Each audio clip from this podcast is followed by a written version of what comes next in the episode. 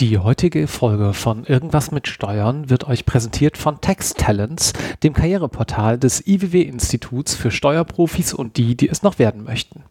Über taxtalents.de können sich sowohl junge Berufseinsteiger als auch erfahrene Fachkräfte über aktuelle Entwicklungen und Trends in der Steuerbranche informieren. Seien es Themen wie Ausbildung, Weiterbildung, Gehälter oder komplett neue Berufsbilder, wie eben Fibutroniker oder Buchhaltroniker. Zudem bietet Texttalents die Möglichkeit, potenzielle Arbeitgeber aus der Steuerbranche ebenso kennenzulernen. Dadurch ist Texttalent sowohl eine hervorragende Möglichkeit, um erste Kontakte in der Branche zu knüpfen und sich auf dem Arbeitsmarkt zu positionieren, als auch sich gezielt über interessante Arbeitgeber und offene Stellen zu informieren und sich über Karrieremöglichkeiten auszutauschen. Vielen Dank für die Unterstützung von Irgendwas mit Steuern und nun viel Spaß mit dieser Podcast-Folge. Ciao!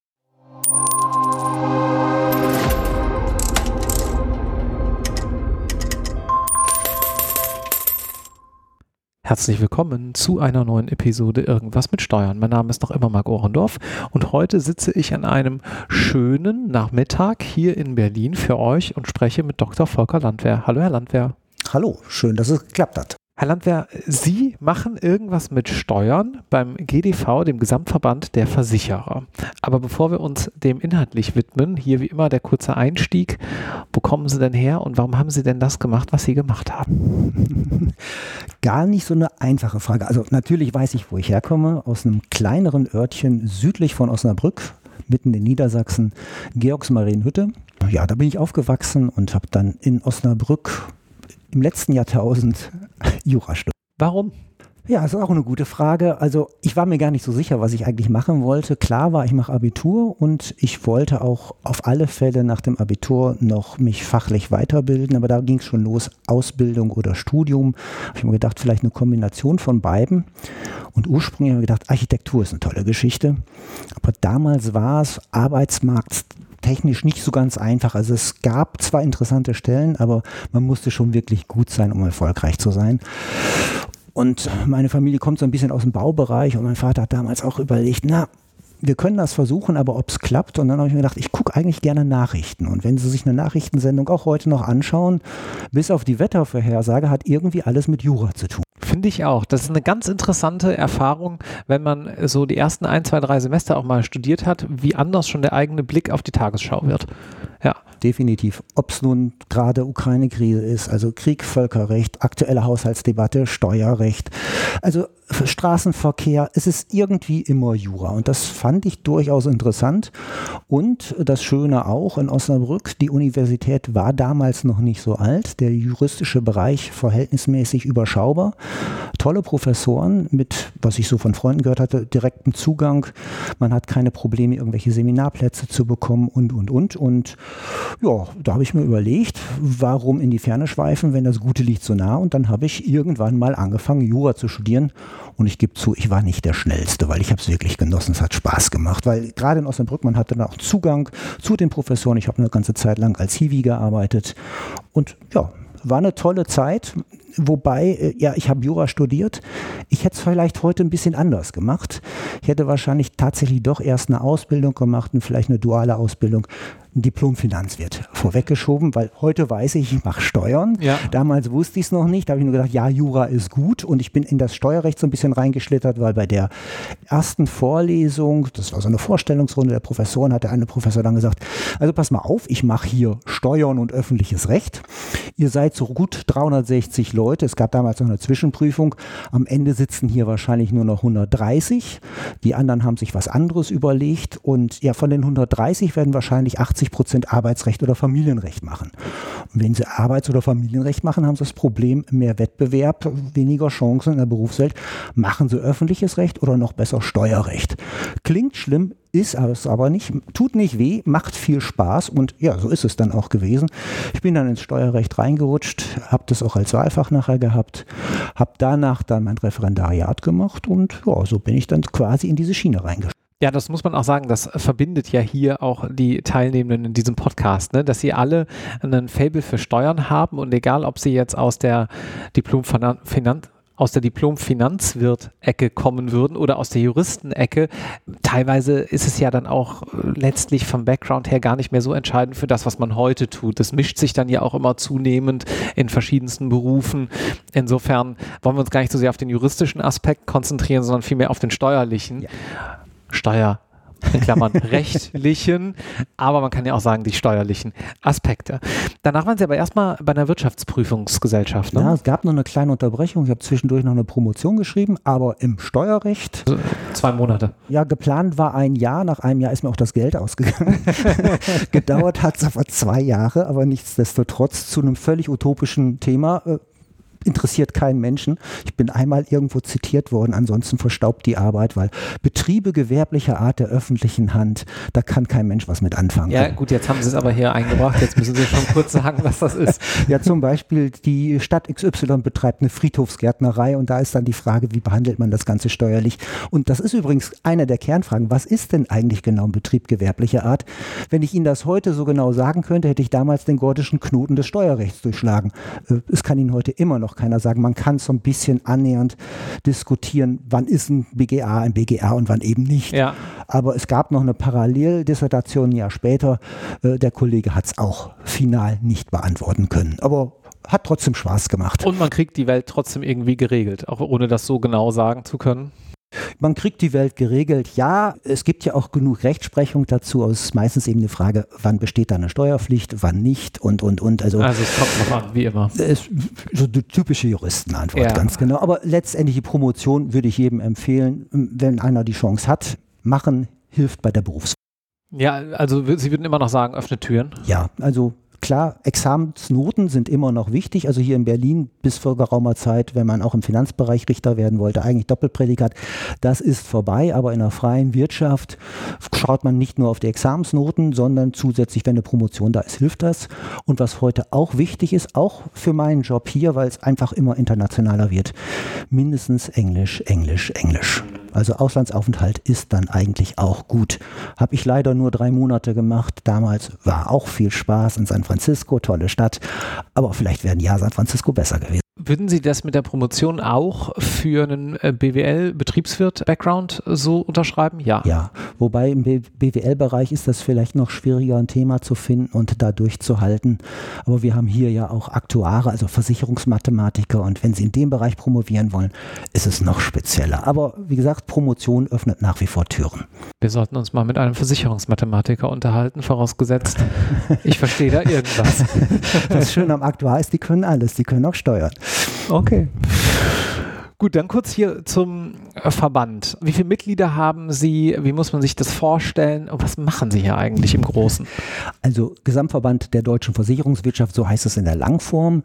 Er repräsentiert Versicherungsunternehmen. Wir haben 460 Mitglieder, also Lebensversicherer, Sachversicherer und Lebensversicherer. Da kann, glaube ich, jeder was mit anfangen. Aber ein Sachversicherer, der bietet dann beispielsweise äh, an Produkte wie Haftpflichtversicherung oder eben auch wenn Sie Auto versichern wollen, Gebäudeversicherung etc. Und wie gesagt, 460 Mitgliedsunternehmen, überwiegend deutsche Mitglieder. Wir haben auch einige wenige aus dem Ausland.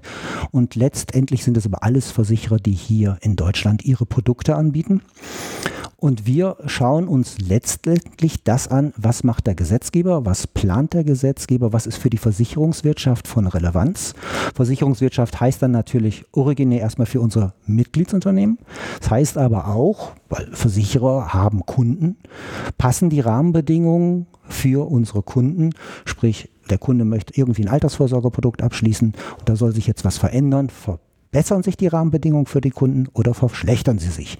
Wenn sie sich verschlechtern würden, würden wir hier als GDV das natürlich nicht so gut finden und das ist dann der Punkt, wo wir spätestens sagen würden, da müssen wir mal diskutieren. Aber Kurz gesagt, ja, wir vertreten die Versicherungswirtschaft in allen Belangen und ich versuche das hier mit meiner Abteilung, mit meinen Kollegen im Bereich des Steuerrechts. Versicherungsfragen, wie und wann, rufen Sie den GDV an und bei Steuerfragen rufen Sie bei uns an. Wann haben Sie denn hier angefangen?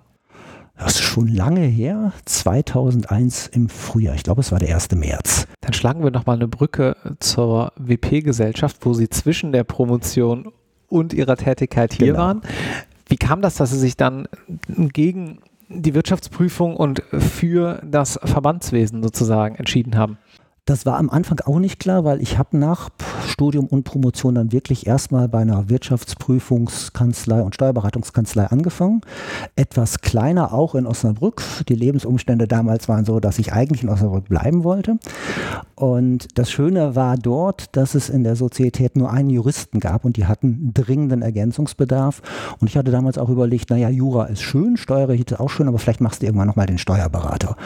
Die Lust zum Steuerberater war mir dann so ein bisschen ab abhanden gekommen, nachdem ich schon jahrelang studiert hatte und dann noch die Promotion gemacht hatte. Irgendwann muss ich ja auch mal ein bisschen arbeiten und vielleicht auch mal fürs Alter vorsorgen. Lange Rede, kurzer Sinn, es bot sich da die Chance in Osnabrück. Ich habe das anderthalb Jahre gemacht, habe dann aber gemerkt, weil ich auch unter anderem viel mit rausgefahren bin vor Ort, so als Prüfungsassistent, ich fand es manchmal ein bisschen langweilig, mhm. weil man hat zwar Mandantenkontakt auf der einen Seite, aber das ist dann der Mandantenkontakt. Ich habe ganz wenig Prozesse gehabt, irgendwie beim Finanzgericht, ich glaube nur zweimal. Ich habe ein bisschen Existenzgründerberatung gemacht. Das war alles schön und gut, aber ich habe gesagt, da geht vielleicht noch mehr und vor allen Dingen geht vielleicht auch in einer anderen Stadt oder in einem anderen Ort mehr. Und dann habe ich irgendwann überlegt, ja, schreib mal ein paar Bewerbungen. Und eine ist dann hier zum GDV nach Berlin gegangen. Berlin war für mich immer so, oh, die schöne, große Riesenstadt. Ich hatte zwei, drei Bekannte hier. Ich hatte einen guten Freund, der hat damals hier beim GDV gearbeitet, in der Vertriebsabteilung und gesagt, du pass mal auf, da ist eine Stelle frei, bewirb dich mal. Und das habe ich dann auch gemacht. Sie haben mir im Vorgespräch verraten, dass das, wir haben das gerade ja auch schon gesagt, Anfang 2001 war und dann eines Ihrer großen Themen direkt Riester war. Ja, genau. Also es war ein Riesenumbruch genau zu der Zeit. Ich bin hierher gekommen, gefragt worden, weil die Stelle war ausgeschrieben für den Bereich Altersvorsorge. Ich hatte mich ein bisschen eingelesen und im Vorstellungsgespräch war die Frage, ja, Altersvorsorge, was ist das? Kennen Sie eine Lebensversicherung? Ich habe gesagt, ja, kenne ich, habe ich. Wissen Sie, wie das steuerlich funktioniert? Ja, kommt hinten, wenn es lange genug läuft, steuerfrei raus. Ja, er gesagt, klingt schon ganz gut, Noten passen, kommen Sie mal rein, weil hier tut sich gerade sehr viel. Das Rentenniveau war damals in der Diskussion, weil die gesetzliche Rentenversicherung ist gut, aber die gesetzliche Rentenversicherung ist teuer und wir haben ja letztendlich ein demografisches Problem. Ist ja ein um umlagefinanziertes System, dass der Gesetzgeber gesagt hat, wir können das Ganze so nicht mehr finanzieren. Und das Rentenniveau ist runtergegangen und um diese Lücke im Rentenniveau aufzufangen, war die Diskussion Diskussion über ein privates, steuerlich gefördertes Altersvorsorgeprodukt entbrannt. Und genau zu der Zeit ging es eben um diese Ausgestaltung dieses Produktes, steuerliche Rahmenbedingungen. Wie sieht die Förderung aus? Wie sind die Anforderungen an dieses Produkt? Wie soll nachher die Leistung äh, besteuert werden? Und da hier eine Stelle frei war, genau für den Bereich, bin ich faktisch genau zur rechten Zeit am rechten Ort gewesen. Und jetzt 20 Jahre später gibt es das noch immer? Ja, es gibt es noch immer, ist aus meiner Sicht auch ein tolles Produkt, ist weltweit eigentlich ein Produkt, was so einmalig ist, auch ein echtes Erfolgsprodukt war. 16 Millionen Verträge sind letztendlich abgeschlossen worden. Nur das Produkt ist ein bisschen kaputt geschrieben worden. Die Presse hat sich irgendwann darauf eingeschossen, die Verbraucherschützer haben an der einen oder anderen Stelle gemeint, das Produkt sei zu teuer. Andere haben gesagt, das Produkt sei zu komplex, zu schwierig zu erklären, weil die steuerliche Förderung ist in der Tat nicht so ganz einfach zu erklären. Aber ich denke mal, wenn ich dem Kunden das einmal deutlich gemacht habe, wie es funktioniert, braucht der Kunde sich um nichts mehr kümmern. Er muss Beiträge zahlen. Das ist wichtig. Aber er muss dann noch letztendlich eine Art Dauerzulagenantrag, so heißt das, ausfüllen, damit er jährlich seine Förderung bekommt, wenn er die Beiträge zahlt. Und dann kann er das Produkt eigentlich vergessen. Weil er muss dann nur schauen, am Ende weiß er, da kommt eine Altersvorsorge raus. Aber lange Rede, kurzer Sinn. Wir hatten gerade eine Fokusgruppe beim Finanzministerium, verschiedene Experten, die sich darüber unterhalten haben, wie könnte, ich nenne das jetzt mal Riester 2.0 aussehen oder wie könnte man Gutes vielleicht noch besser machen.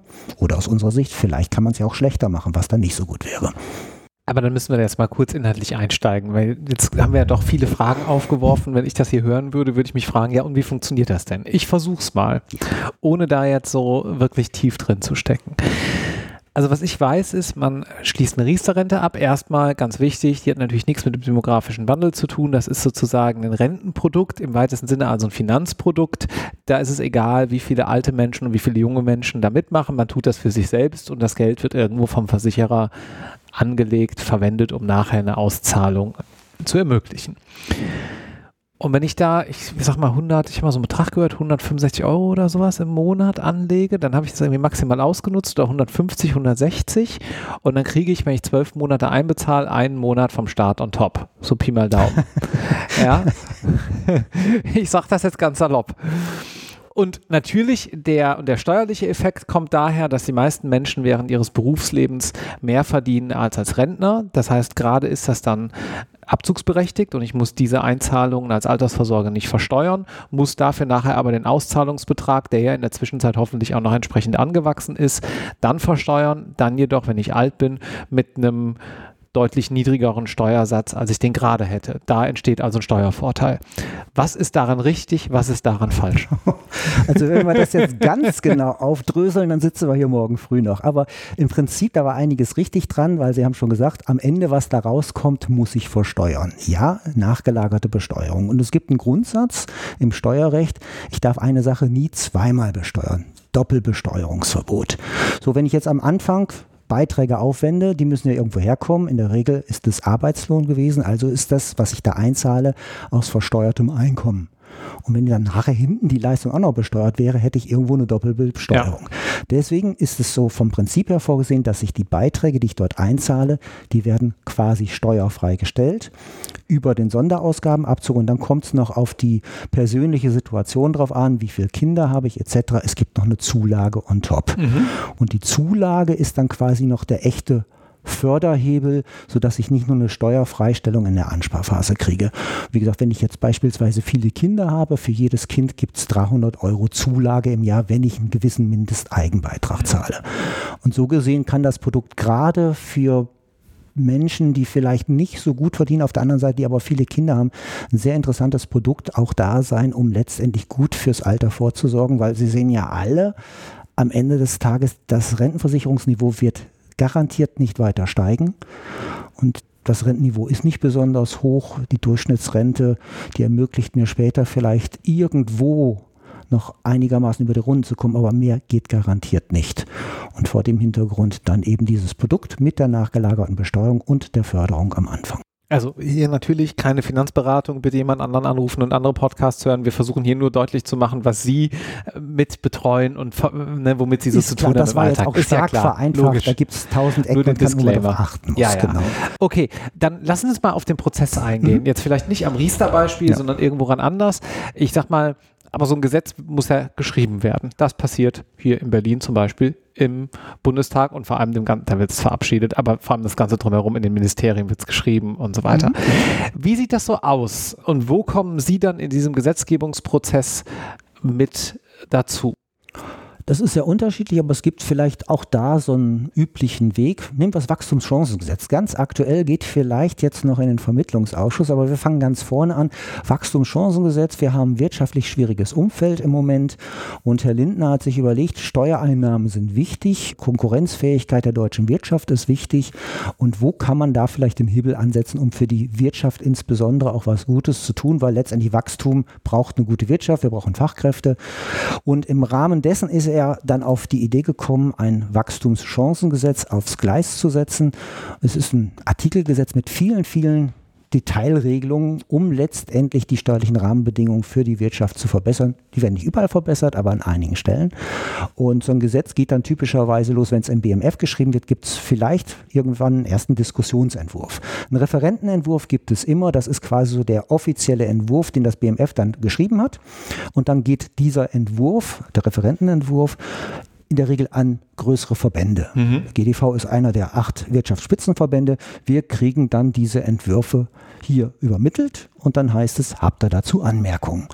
Wir schauen dann rein, lesen diese Entwürfe, das können dann durchaus ein paar hundert Seiten sein. Also man darf sich da jetzt nicht hinsetzen und sagen, oh, das sind ja nur drei Seiten. Nee, nee, das ist schon hochkomplex.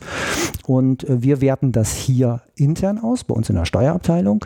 Wir stellen diese Gesetzentwürfe aber auch unseren Gremien zur Verfügung. Also der Verband hat nicht nur Mitglieder, sondern dann eben auch in den Häusern auch Steuerkollegen, die bei uns in den Steuergremien mitarbeiten. Die schauen sich das an. Wir geben eine Stellungnahmefrist. Wir sammeln die Sachen ein und schreiben auf der Basis eine Stellungnahme. Bei dem Wachstumschancengesetz, das ist so ein dickes Paket, da tauschen sich auch noch die Wirtschaftsspitzenverbände aus. Dazu gehört der BDI, der DIAK, der ZDH und noch einige andere. Und in dem Fall haben wir dann eine gemeinsame Stellungnahme ans BMF gegeben. Auch über 100 Seiten waren das an der mhm. Stelle. Das BMF sammelt dann diese Rückmeldung aus, wertet das aus, übernimmt vielleicht die eine oder andere Anmerkung, wenn wir dann sagen, ist ein guter Ansatz, aber achtet mal darauf, das passt so noch nicht, das ist inhaltlich falsch oder wäre es nicht gut, wenn man hier eine an der einen oder anderen Stelle, was weiß ich, beispielsweise mit Blick auf Abschreibung, degressive Abschreibung, den Abschreibungssatz verbessert oder den Verlustrücktrag noch weiter optimiert oder den Verlustvortrag, da sind ganz viele Dinge drin. Und nachdem das Ganze dann ausgewertet worden ist vom BMF, die sprechen gegebenenfalls dann auch noch mit den Ländern, geht das Ganze dann weiter und irgendwann landet es dann im bei der Bundesregierung. Die Bundesregierung macht dann einen Kabinettsbeschluss. Das war in, in diesem Jahr etwas verspätet. Eigentlich sollte das am 16. August sein. Es gab dann so ein bisschen hin und her, Sie haben das vielleicht verfolgt, zwischen Frau Paus und Herrn Lindner, weil Herr Lindner wollte dieses Gesetz schnell aufs Gleis setzen, weil Sie müssen dann auch noch gucken, wir haben klare Fristvorgaben, wann ist der Bundesrat zu beteiligen, wann der Bundestag. Und wenn das zu spät im Kabinett verabschiedet wird, dann können Sie nur noch mit abgekürzten Fristen arbeiten. Und das Gesetz muss dieses Jahr fertig werden, weil da einige Sachen drin sind, die kämen im nächsten Jahr zu spät. Wir dürfen auch nicht mit Rückwirkungen arbeiten. So, dann kam das Gesetz nicht am 16.8., Kabinettsbeschluss war am 30.8. Und dann kommt dieser Kabinettsbeschluss und der geht auch wieder zur Stellungnahme. Und da haben wir dann auch wieder gemeinsam dran gearbeitet, haben uns positioniert und dann geht das Ganze in die Anhörung. Es gibt dann meistens eine Anhörung vom Finanzausschuss. Da waren jetzt dann auch von der Achterrunde, so nennen wir uns, also die acht Wirtschaftsspitzenverbände, waren dann vier Vertreter zur Anhörung geladen. Das war diesmal ungewöhnlich. Es gab sogar zwei Anhörungen, weil das Gesetz so umfangreich ist. Und dann wird weiter diskutiert. Dann gab es die Lesung im Bundestag. Und jetzt sieht es so aus, weil die Länder sagen, ja, das ist schön und gut, aber an der einen oder anderen Stelle hatte der Bundesrat sich zwischenzeitlich auch positioniert, das ist uns aus Sicht der Länder zu teuer, da möchten wir es anders haben. Und hier gibt es im Moment so ein paar Verwerfungen zwischen Bundestag auf der einen Seite, Bundesrat auf der anderen Seite, sodass, wie ich im Moment heute davon ausgehe, dass das Ganze vielleicht noch im Vermittlungsausschuss landet. Und wenn alles glatt läuft, spätestens am 15. Dezember dürfte das Gesetz dann durch sein. Dann informieren wir auch wieder unsere Mitgliedsunternehmen darüber. Ich war gestern, vorgestern auf einer Fortbildung, wo wir dann auch informieren, was kommt da auf die Unternehmen zu. Ja, und dann ist das Gesetz irgendwann da, das wird dann veröffentlicht im Bundesgesetzblatt und dann geht es eigentlich weiter, weil dann kommen die Fragen zu diesem Gesetz. Was macht man damit? Und auch da sind wir dann wieder mit eingebunden, weil in der Regel dicke Gesetze ziehen meistens auch noch BMF-Schreiben nach sich und da binden wir uns dann auch wieder ein in die Diskussion. Auch da gibt es wieder Entwürfe, auch dazu nehmen wir Stellung. Klingt wahrscheinlich für den einen oder anderen furchtbar langweilig, ist aber super interessant, weil es ist wirklich in den letzten 20 Jahren nie an einem Tag dasselbe passiert. Es sind immer ganz andere Themen. Also es ist nicht so, jeden Tag ein Loch in, in irgendeinen Bohrstock zu und ich sag mal, das ist ja auch dynamisch. Also, Sie haben jetzt gerade gesagt, am 30.08. Äh, das, das Zwischengo mit Kabinettsbeschluss, danach suche ich, gefallen. Und dann wissen Sie ja auch, okay, danach müssen Sie jetzt auch in einer gewissen Zeit liefern. Sie können sich da jetzt auch nicht unbedingt sechs, acht Wochen Zeit lassen, mhm. würde ich mal vermuten, oder in den seltensten Fällen. Das heißt, Sie sind ja gewissermaßen auch so ein bisschen von anderen abhängig in zeitlicher Hinsicht und insofern auch immer in einem dynamischen Umfeld. Selbstverständlich, also sehr dynamisch. Vor allen Dingen, man muss das Ganze aufs Papier bringen, man muss es vor allen Dingen vorher auch irgendwo verstehen, welche ja, Konsequenzen klar. hat das. Ja. Und sie sprechen dann ja nicht nur Schrift, also sprechen schriftlich, sie schreiben es nicht nur fürs BMF auf, die Stellungnahme, sie versuchen ja gegebenenfalls, auch weil die Gesetze dann ja im Gesetzgebungsprozess Bundestag, Bundesrat beraten werden, sie versuchen dann gegebenenfalls auch mit einzelnen Abgeordneten zu sprechen, wo da vielleicht an der einen oder anderen Stelle noch Verbesserungspotenzial ist. Es kommt dann aber immer ganz schnell, ja, ihr seid die bösen Lobbyisten, ihr erzählt da irgendwas. Da würde ich immer sagen, nein, wenn ich einmal irgendwas erzähle, was nicht Hand und Fuß hat, dann bin ich völlig verbrannt, dann kriege ich nie wieder irgendeinen Text oder wenn ich dann schreiben würde, ach, da schreibt der Landwehr wieder vom GDV, den kann man eh nicht glauben, der hat uns einmal Mist erzählt. Also das funktioniert nicht. Man muss wirklich sachlich bleiben, das in Ruhe begutachten. Deswegen macht das bei uns auch nie einer alleine. Das ist immer ein Gremienprozess, wo wir überlegen, was kann man fordern, was sollte man fordern, aber was lässt man auch besser bleiben. Das bedeutet natürlich schon, dass sie gewissermaßen Interessenvertreter sind, aber es muss ja nicht heißen, dass das dann falsch ist, so wie das jetzt zwischen den Zeilen klingt, mhm. sondern dass vielleicht einfach manche Dinge nicht gesehen wurden. Ja, selbstverständlich. Ja. Also natürlich bin ich ein Interessenvertreter. Ich habe auch kein Problem mit dem Begriff Lobbyist, aber es ist ja vielfach so in der Außenwahrnehmung, ein Lobbyist ist jemand, der trickst drum, der will nur seine Interessen vertreten, der geht über Leichen, der hat den ganzen Tag nichts anderes zu tun, als irgendwie komische Geschichten zu erzählen. Nein, so ist es nicht. Wir haben natürlich irgendwo den Fokus, die Brille auf Versicherungswirtschaft, genauso wie andere Verbände ihre Brille aufhaben, aber es gibt dann in der Wirtschaft auch eben uns als Spezialisten, die die ureigensten Interessen haben, aber dann auch die Probleme sehen. Mhm. Deswegen wir, bringen wir uns dann ein und dann muss es eben der Bundestag sehen oder beispielsweise das BMF und sagen, ja, okay, dieses Problem ist ein Problem, das ist so wichtig, da müssen wir nochmal nachjustieren. Ist auch bei weitem nicht so, wenn wir unsere 100 Seiten schreiben oder 50 oder 40, dass das dann eins zu eins rübergeht. Klar. Da hat man vielleicht mal an der einen oder anderen Stelle, das nachjustiert wird. Wir sehen es gerade, gerade Wachstumschancengesetz. Da stehen schöne Sachen drin, aber auch im Bundesrat, ich habe schon gesagt, die finanziellen Rahmenbedingungen, gerade jetzt mit Blick auf die Haushaltssituation, es ist ja in den Medien, da ist sehr, sehr schwierig, überhaupt finanziell noch irgendwelche Spielräume auszuloten. Dieser Podcast wird in 2024 erscheinen. Wir haben mhm. ja ein bisschen Vorlauf. Mhm. Das heißt, wenn ihr das jetzt hört, wisst ihr ja schon, wie es ausgegangen ist. Ist eigentlich auch ganz spannend. Dann könnt ihr euch nämlich jetzt die Hände reiben und sagen, haha, guck mal, das und das ist alles noch passiert. Oder vielleicht hat es ja auch alles einfach ganz gut geklappt und es ist über die Bühne gegangen. Ich würde gerne noch auf einen anderen Aspekt zu sprechen kommen. Ganz anderes Thema. Ich fand das sehr interessant. Sie haben schön geschildert, wie so ein typischer Zyklus, ein Arbeitszyklus hier ist. Wenn ich jetzt sage, hm, warte mal, Verband, hm, Berlin, vielleicht gar nicht so übel. Ich mache hier schon irgendwas mit Steuern oder bin bald fertig oder bin irgendwo in meiner Ausbildung und möchte vielleicht da mal reinschauen im Rahmen der üblichen Möglichkeiten. Was ist Ihnen wichtig und was sollte man mitbringen, um bei ihm, wenn man bei Ihnen in einem Bewerbungsgespräch sitzt?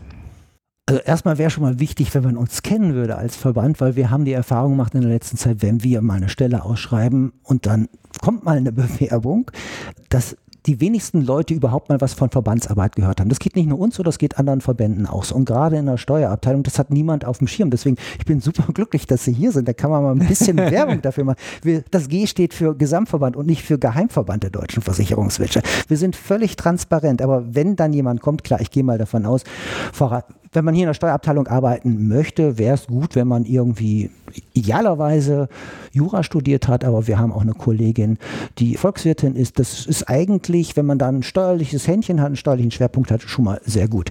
Noten sollten nicht ganz schlecht sein, aber eigentlich ist es viel interessanter. Wir gucken uns die Bewerber in der Regel fast alle an. Es muss halt passen. Wenn wir sagen, erste Erfahrung, dann möchten wir auch gerne erste Erfahrung haben. Aber wenn wir sagen, gerne Berufsanfänger von der Uni, also abgeschlossenes Studium, das wäre gut. Wenn man schon mal eine Bilanz gesehen hat, ist das auch nicht schlecht. Ah, das ist für die Juristen schwierig. Da muss man sich die schon mal irgendwo rausgesucht haben. Äh, ja, äh, Judex und Kalkulat habe ich auch immer gedacht, stimmt. Nee, Ach, das stimmt äh, nicht. Nee, nee, also nee. Äh, nur mal so by the way. Also auch Riester, wir hatten es gerade schon da muss man sich auch überlegen, man lässt sich ja vielleicht irgendwann scheiden, ist ja in Deutschland nicht so ganz ungewöhnlich. was passiert da mit dem Riester-Vertrag? Wie teile ich das? Da wird schon viel gerechnet, das ist nicht ohne. Also so ein bisschen wirtschaftlicher Sachverstand wäre gut. Sprachkenntnisse wichtig, weil wir haben das jetzt gerade nur durchexerziert, so im kleinen Gesetzgebung hier in Deutschland.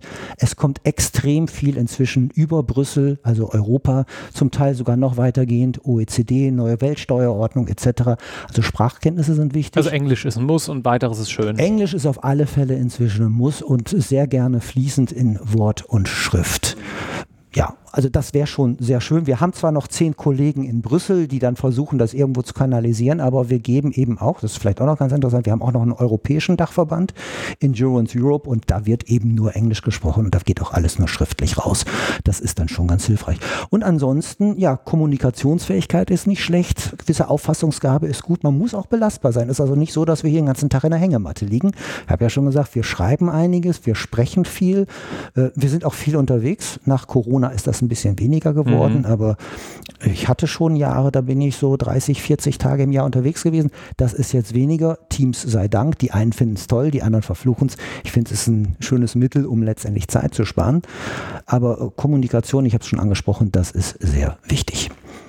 Und Sie haben mir im Vorfeld in einem ganz anderen Kontext, das sage sag ich jetzt mal hinterm sozusagen behind the scenes mäßig, haben Sie mir was gezeigt. Sie haben mir eine kleine Aufgabe ge gestellt. Genau. Wir haben uns nämlich im Vorgespräch über die Riester-Rente unterhalten, unter anderem. Wir haben es jetzt auch gerade ja im Podcast gehabt und Sie haben mir das Rad des Lebens gezeigt. Ich möchte diesen Podcast nicht beenden, ohne das Rad des Lebens anzusprechen. Dann haben mich gefragt, was glauben Sie, wie alt Sie werden? Und ich bin jetzt Mitte, Ende 30 und ich habe gesagt, ja, ich denke mal so Ende 70, 78 oder irgendwie sowas.